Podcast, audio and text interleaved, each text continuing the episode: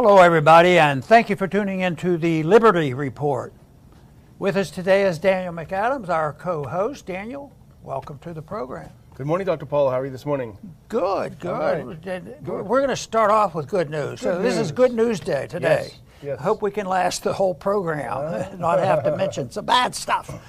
No, this is, uh, there was a ruling uh, yesterday, I believe, and it came from a judge by the name of Catherine Kimball Mazzell, uh-huh. and uh, she is known to the public, and uh, she was appointed by Trump.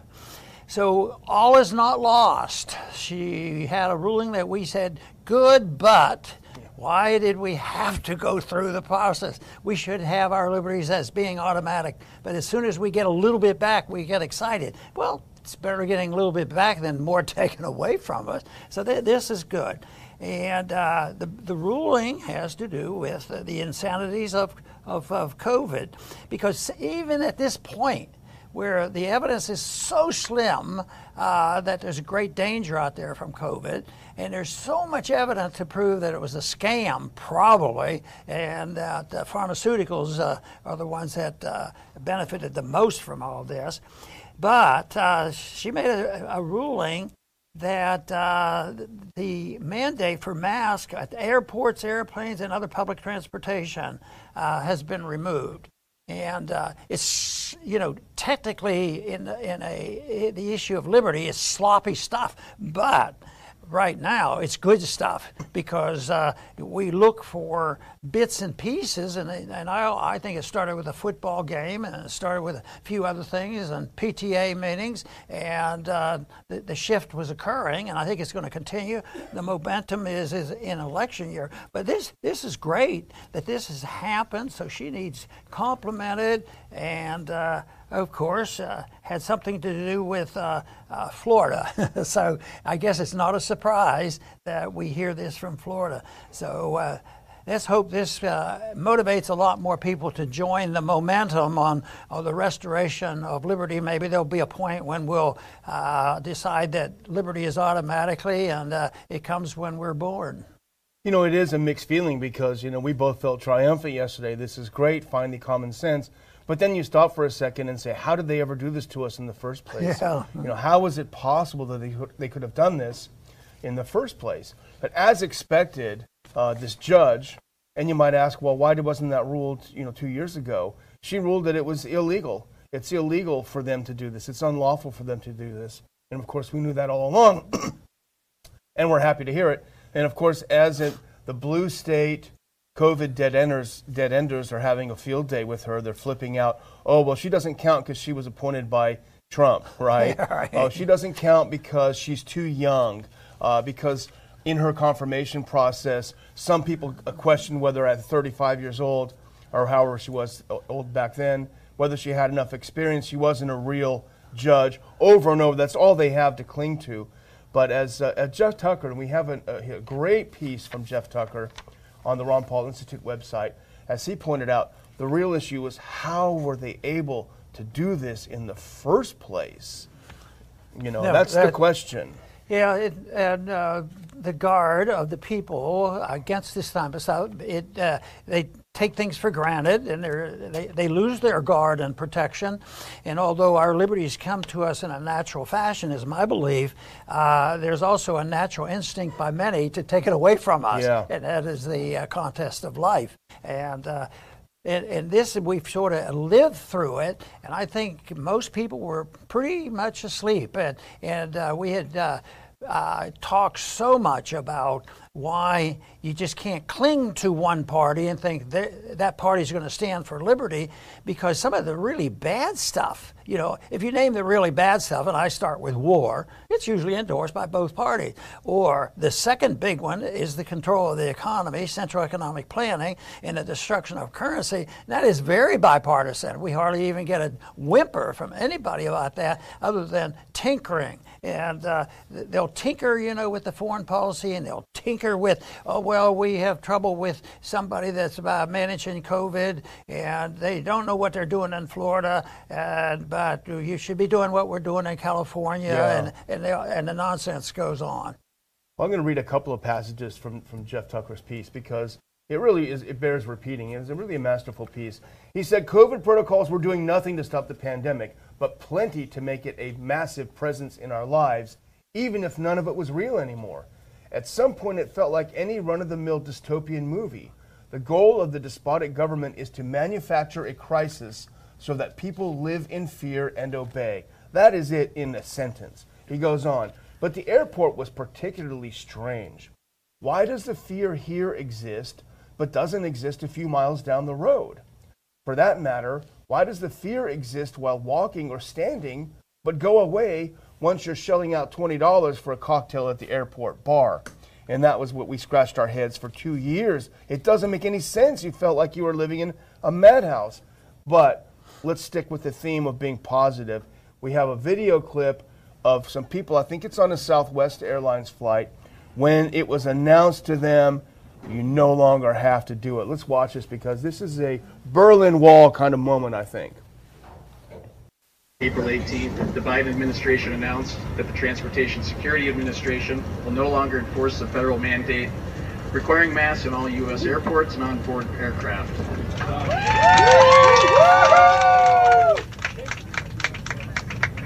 Finally! Uh, effective immediately. Immediate.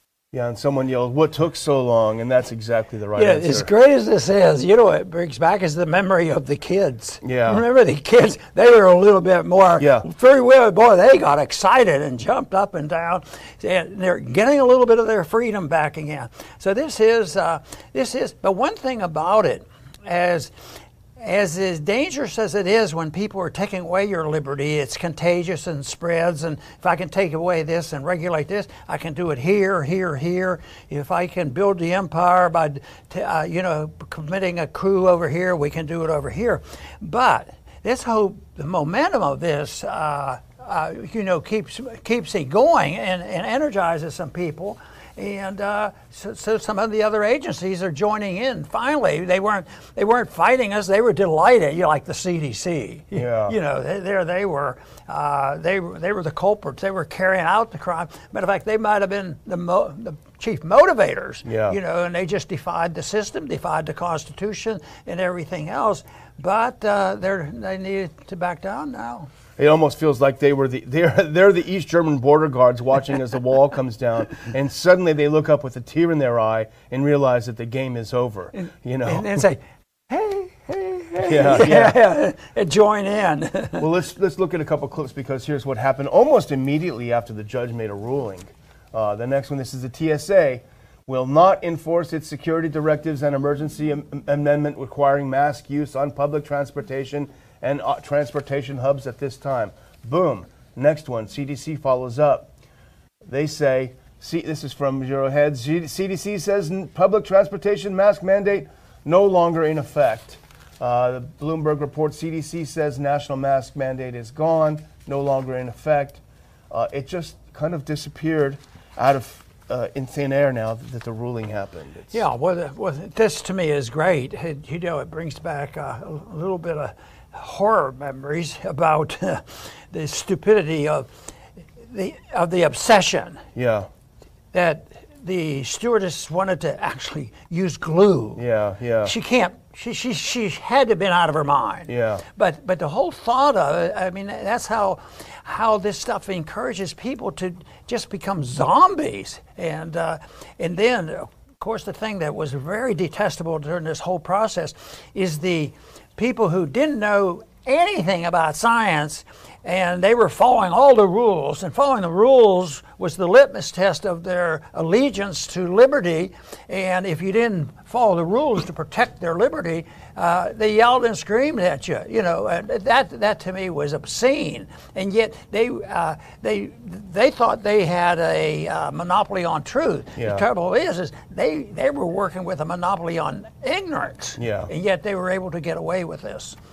Well, you, you, you made a good reference, and we have a clip for this. And because the, the point now is we cannot let them forget. We can't let anyone forget what happened. You know, just like, you know, in South Africa after the end of apartheid, they had a truth commission where you went and you look back at the crimes that were committed. We need a truth commission in the U S to really look at the crimes committed against humanity in these past two years. And here's one of them. Here's Exhibit A in my, in my trial of these really evil people, and you mentioned it. This is from the Atlanta Journal-Constitution. This is last year.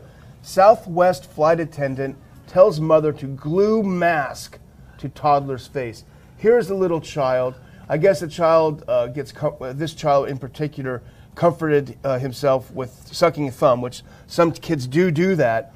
Uh, and the uh, flight attendant went nuts. The kid's crying. As a parent, when you look at this, you, you feel anger, right? And so it does feel like a time for recrimination, for trials. And, and one last little thing from Jeff Tucker's piece, because this uh, sums it up. He said, this did not happen by accident. It happened because a tiny group of intellectuals who implausibly gained control over a machinery of power believed that they had the power to remake the world, and they used a pandemic to try out their skills. That's a terrifying reality, and one that should loom large in our minds and hearts for many years to come. Extremely good uh, conclusion, I think, on his part. The, the old story, good versus evil, yeah, you know, yeah. and it's ongoing. And and the whole thing is, is when the bad people get a, you know, get can, can control you, people think yeah, they become depressed. There's nothing we can do. That, yeah. Nothing we can do. But stories like this indicates that ideas do have consequences. It's individuals that can change it. Things don't have to be this way. There's always ups and downs. And uh, it's what people decide. Would they rather live in a free society or not, and understand why, and then contribute to it. And those numbers will make a difference, you know. Uh, uh, but you have to be willing to at least state your case. And uh, I believe in stating the case as purely as possible, not re- realizing that nobody's going to reach perfection on either end. Yeah. And, but. But I think you have to have a concept of of uh, what liberty is all about, and and like Jeff was pointing out, it is the inconsistencies and misunderstanding of what liberty is. They think uh, uh, liberty is uh, uh, something evil. Oh, that means you can do anything you want. Oh yeah, there there are a couple rules about liberty. Yeah. You can't take it away from anybody else. Yeah. And that's the part they, they don't even they don't even want to talk about. The you know the uh, Marxists.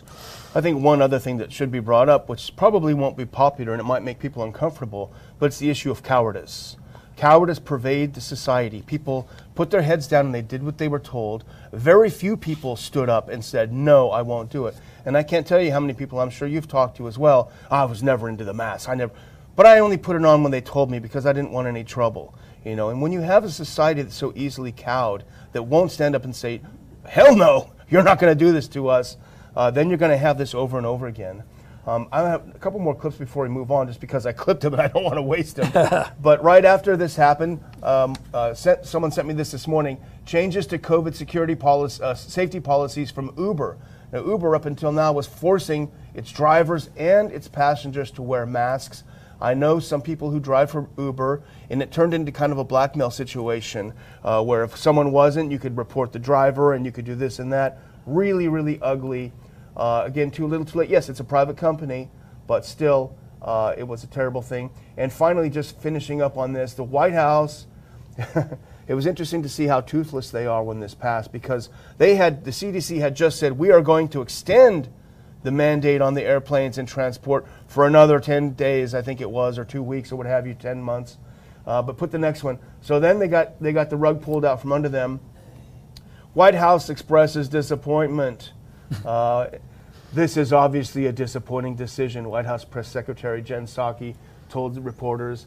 The C D C is recommending wearing a mask on public transport. It's almost as if she's the last person standing. Poor babies. Yeah, yeah. yeah, yeah. Poor babies. Exactly. So, you know, the, the other thing that I think that came out of this is very bad, and it was the enforcement. You were talking a little bit about the enforcement and the coercion, and it wasn't it wasn't a federal police officer, a federal uh, army officer with a machine gun. It was intellectual and pressure, but it was also the combination, the coalition that has developed, been around for a long time, but really blossomed, and that is how government and corporations uh, learn to work together. So the, uh, the the corporatism that developed, the corporations were the enforcers, which amplified the loss of liberty because they're the protectors. Well, they believe in profits and they believe in free enterprise, and, and that is the distortion of language. Because uh, yes, it's easier to to to uh, criticize uh, you, you know free markets if they're describing if they're looking only at corporatism and inflationism, warmongering, all these things. It, yes, it's easy to attack free market. So it is a job of uh, of not allowing them to get away with their definitions definition of these words.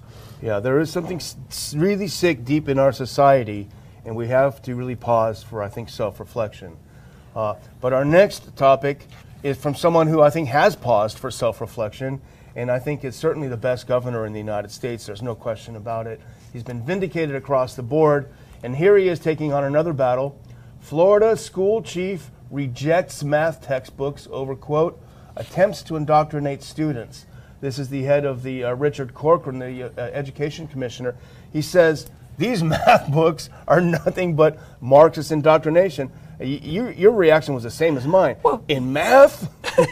Yeah, and uh, you, you know what they're teaching, such as critical race theory in mathematics. How does that even work? Well, it's delight. They want chaos, and they can de they can even invade mathematics and destroy mathematics. Yeah. That's why two plus two equals five. Yeah. You know, yeah. it, it, all the nonsense. You can't know the truth of that. It's uh, it's impossible to know these answers. So this is th th that's how how far it has infiltrated. But that once again, this is because they went overboard. I think they overstepped their bounds. And I, I think there's been some lines drawn in the sand. But one thing is, is we know some of the people on our side of this issue don't have a clear concept of liberty either. And uh, they, uh, they'll, they'll, they'll get in the fight, but then they might, uh, you, you know, back off a little bit. And they, they have to understand that uh, this is not an easy battle. But there are allies out there. It's to encourage the people to join, to understand why liberty is superior to totalitarianism and authoritarianism. That is, it, it's not that complicated. I, I mean, how, if you took a thousand people off the street corner and you had this quiz about, uh, you know, the authoritarian approach to what they do in life versus voluntarism, how many people would come down overwhelmingly and say, oh, I love authoritarianism because I don't know what to do if the government doesn't send me these regulations. What if I didn't pay taxes? And that's what we have to pay for our freedoms, yeah, to get the information from them. We don't have to pay for it. We just pay taxes. So that that's the kind of nonsense that has to be broken. I'm still, I'm still astonished about it being into math, because imagine a future society where America has no qualified mathematicians, because when they go to their math class, they're told that white people are horrible, and that's it. They're not learning how to do calculus. No, they spend all day learning, you know, the history of repression or whatever it is. It's just, it's just astonishing. But in, in this is reference to DeSantis. Here's what he said when they had an, this announcement. If you can put on that next clip, if you can. He, you know, he, he nails it as usual. He says, it seems some publish publishers attempted to slap a coat of paint on an old house built on the foundation of Common Core and indoctrinating concepts like race essentialism, especially bizarrely for elementary school students, Florida Governor DeSantis said. I'm grateful that Commissioner Corcoran and his team at the department have conducted such a thorough vetting of these textbooks to ensure they comply with the law. That's really leadership, you know, on DeSantis' part. And I really have to say, I'm, I'm, I could not be less interested in politics. But if DeSantis wasn't such a hawk on foreign policy, he's so good on so many things. If he would only consider the benefits of uh, American first, uh, non-interventionist foreign policy, he would be uh, a great candidate for president. You know, one thing that I like to do, and it's not very practical and it doesn't happen very often, is when you get a guy like uh, DeSantis, is to be able to have a conversation and pick his brain. Who influenced you? How did this happen? Uh, did you live in the inner city? For instance, uh, Wal uh, Walter Williams. Yeah. Uh, you know, was raised by a single parent and, and a black district of Philadelphia, and uh, and he and he sorted it all out. But a person like DeSantis, I'd like to know, and, and all levels of society will come to it in different way. It might be a single person, it might be a single teacher, it might be a single parent that, that uh, uh, will help somebody and guide somebody. And uh, I, I just think there's such positive stories because they vary so much. It isn't, I, I definitely think that uh, you know, a married couple, uh, you, you know, raising kids is pretty important. But it doesn't sound like it's the only thing that happens. I mean, Walter Williams was an example. He, he essentially didn't have a father figure, you know, there.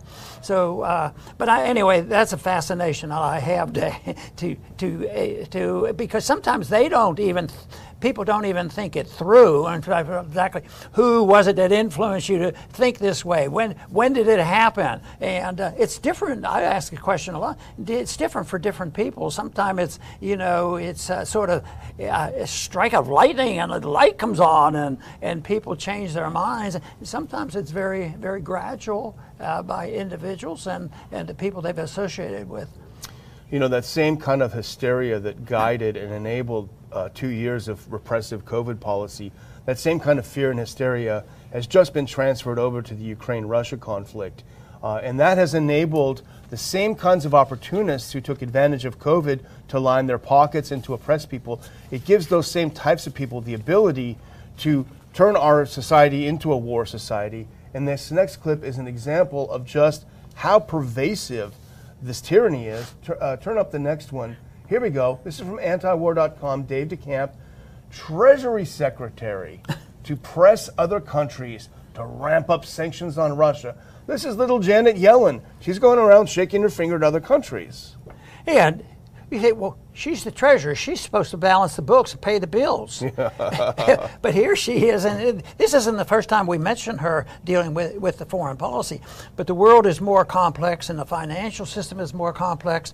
And when you're trying to preserve the power of the central, uh, of the uh, world reserve currency, like the dollar, they have their job filled. And, and money and, and uh, the militarism of the world has an influence on the monetary Uh, uh, sense of worth, because if if a country gets into trouble and they're on a gold standard, that doesn't automatically say everything is going to be be be perfect. And uh, the people that uh, uh, you, you know want to know about it, they they have to know that the foreign policy does come together, and she's involved, and she uh, loves to use uh, sanctions. And this headline here: Treasury Secretary of Press. Uh, press other countries to ramp up sanctions on Russia as as the solution. Well, I have very low respect for all sanctions, yeah. I, and I'm sick and tired of the people sanctioning the American citizens. And uh, I think that's our first order of business: is get our government off our backs and out of our pockets. This is interesting because it shows that this, this is a different kind of war. Obviously, it's a proxy war between the neocons and the. Uh, the left neocons in the U S against Russia, but it's a total war. The first thing that happened is all news outlets with a, with a differing point of view were taken off the air, including all the Russian ones, of course, uh, and then all the people were silenced. And now we're seeing, as you say, the person whose job it is to balance the books, now she's putting on a camouflage outfit and a, you know, in a, in a flak jacket, and she's out there. Uh, it's a total war, a new kind of war. But it's the same old kind of war as well, because this war, this Ukraine-Russia war, is proving to be a big bonanza for the military-industrial complex, just like two years of COVID were a big bonanza for the big pharma uh, complex, uh, industrial complex. So the same kinds of ripoffs in both. And I don't think, Doctor Paul, because fear is such a big factor in this, that people are going to rise up in a philosophical way. But I think if somehow we can convince them how they're getting ripped off, that might be an opening. I don't know, I could be wrong. You know, if, if a society always had to pay the bills for war and these different things, uh, directly and immediately, you know, it wouldn't happen. But that's why you always have to have control of money. And uh, we, we've been working on that and gradually destroying the value of the dollar, you know, all the way back to nineteen thirteen.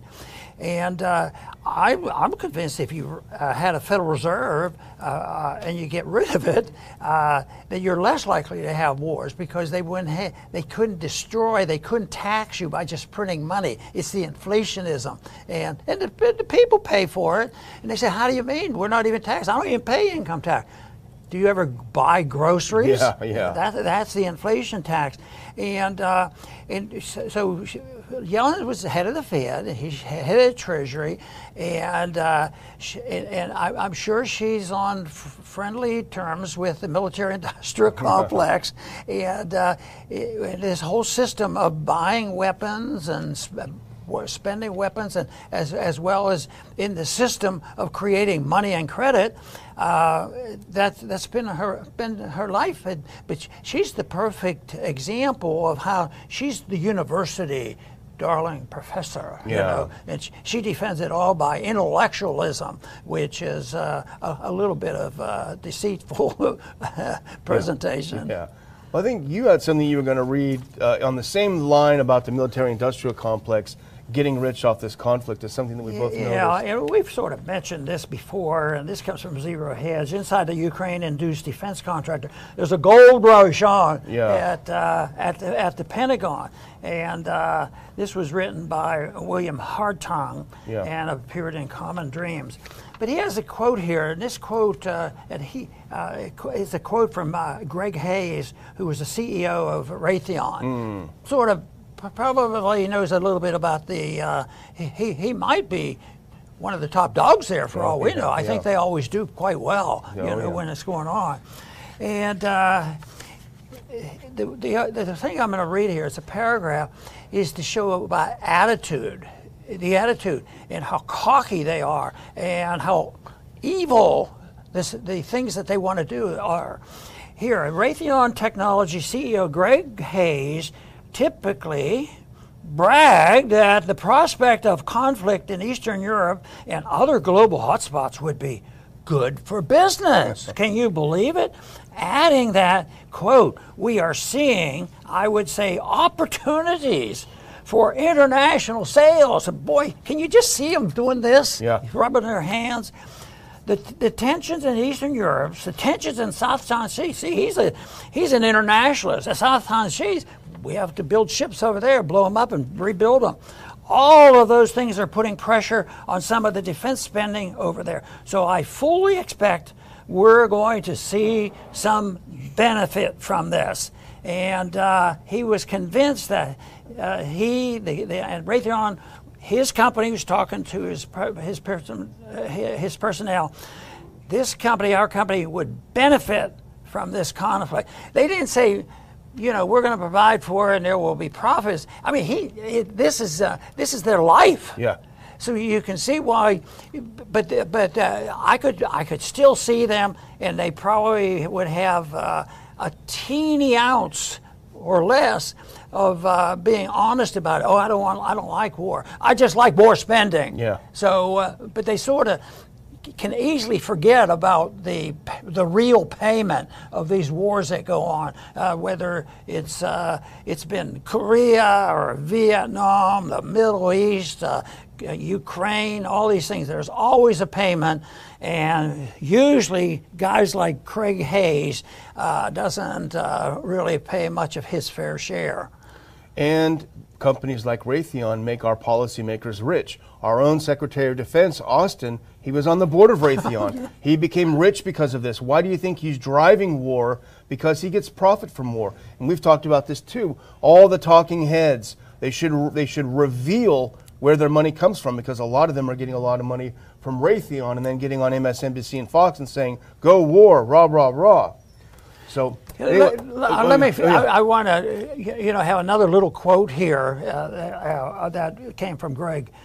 Uh, he says, "I make no apology for this.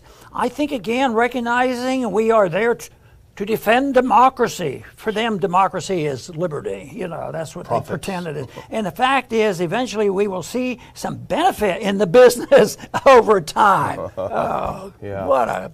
Garbage thing. Well, we're going to talk about this and a lot of similar topics on our June fourth conference in Houston. Uh, go to ron paul institute dot org uh, for information and get your tickets. I'm happy to report, Doctor Paul, that almost seven in every ten available tickets have been sold. So we are going to, to sell out. We've got a big announcement on Thursday. We'll talk about our first speaker that's going to be there. Uh, but it's going to be a great event.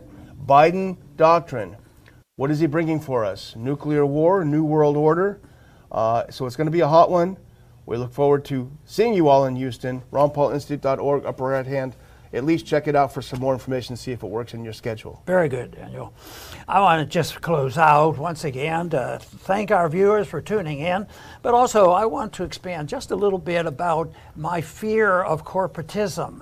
Uh, and some people call it fascism, and some people call it uh, communism, and the whole works. But corporatism is where, uh, you know, the uh, money people, the corporations come together and they become partners. Fascism actually sets the standard for that. Uh, Mises thought that if you have interventionism and you have benefits going to corporations, that you will have a, uh, eventually a bad economy. But the danger to it is that it, it drifts toward not the conventional socialism. That's why Biden doesn't fit the category of a socialist. He's a corporatist, and they, and the Republicans uh, fit this category as well. They come together, and the corporations uh, become an arm of the government. Just think of uh, social media, how how how well they operate. The the social media uh, for enforcing the rules against freedom of speech.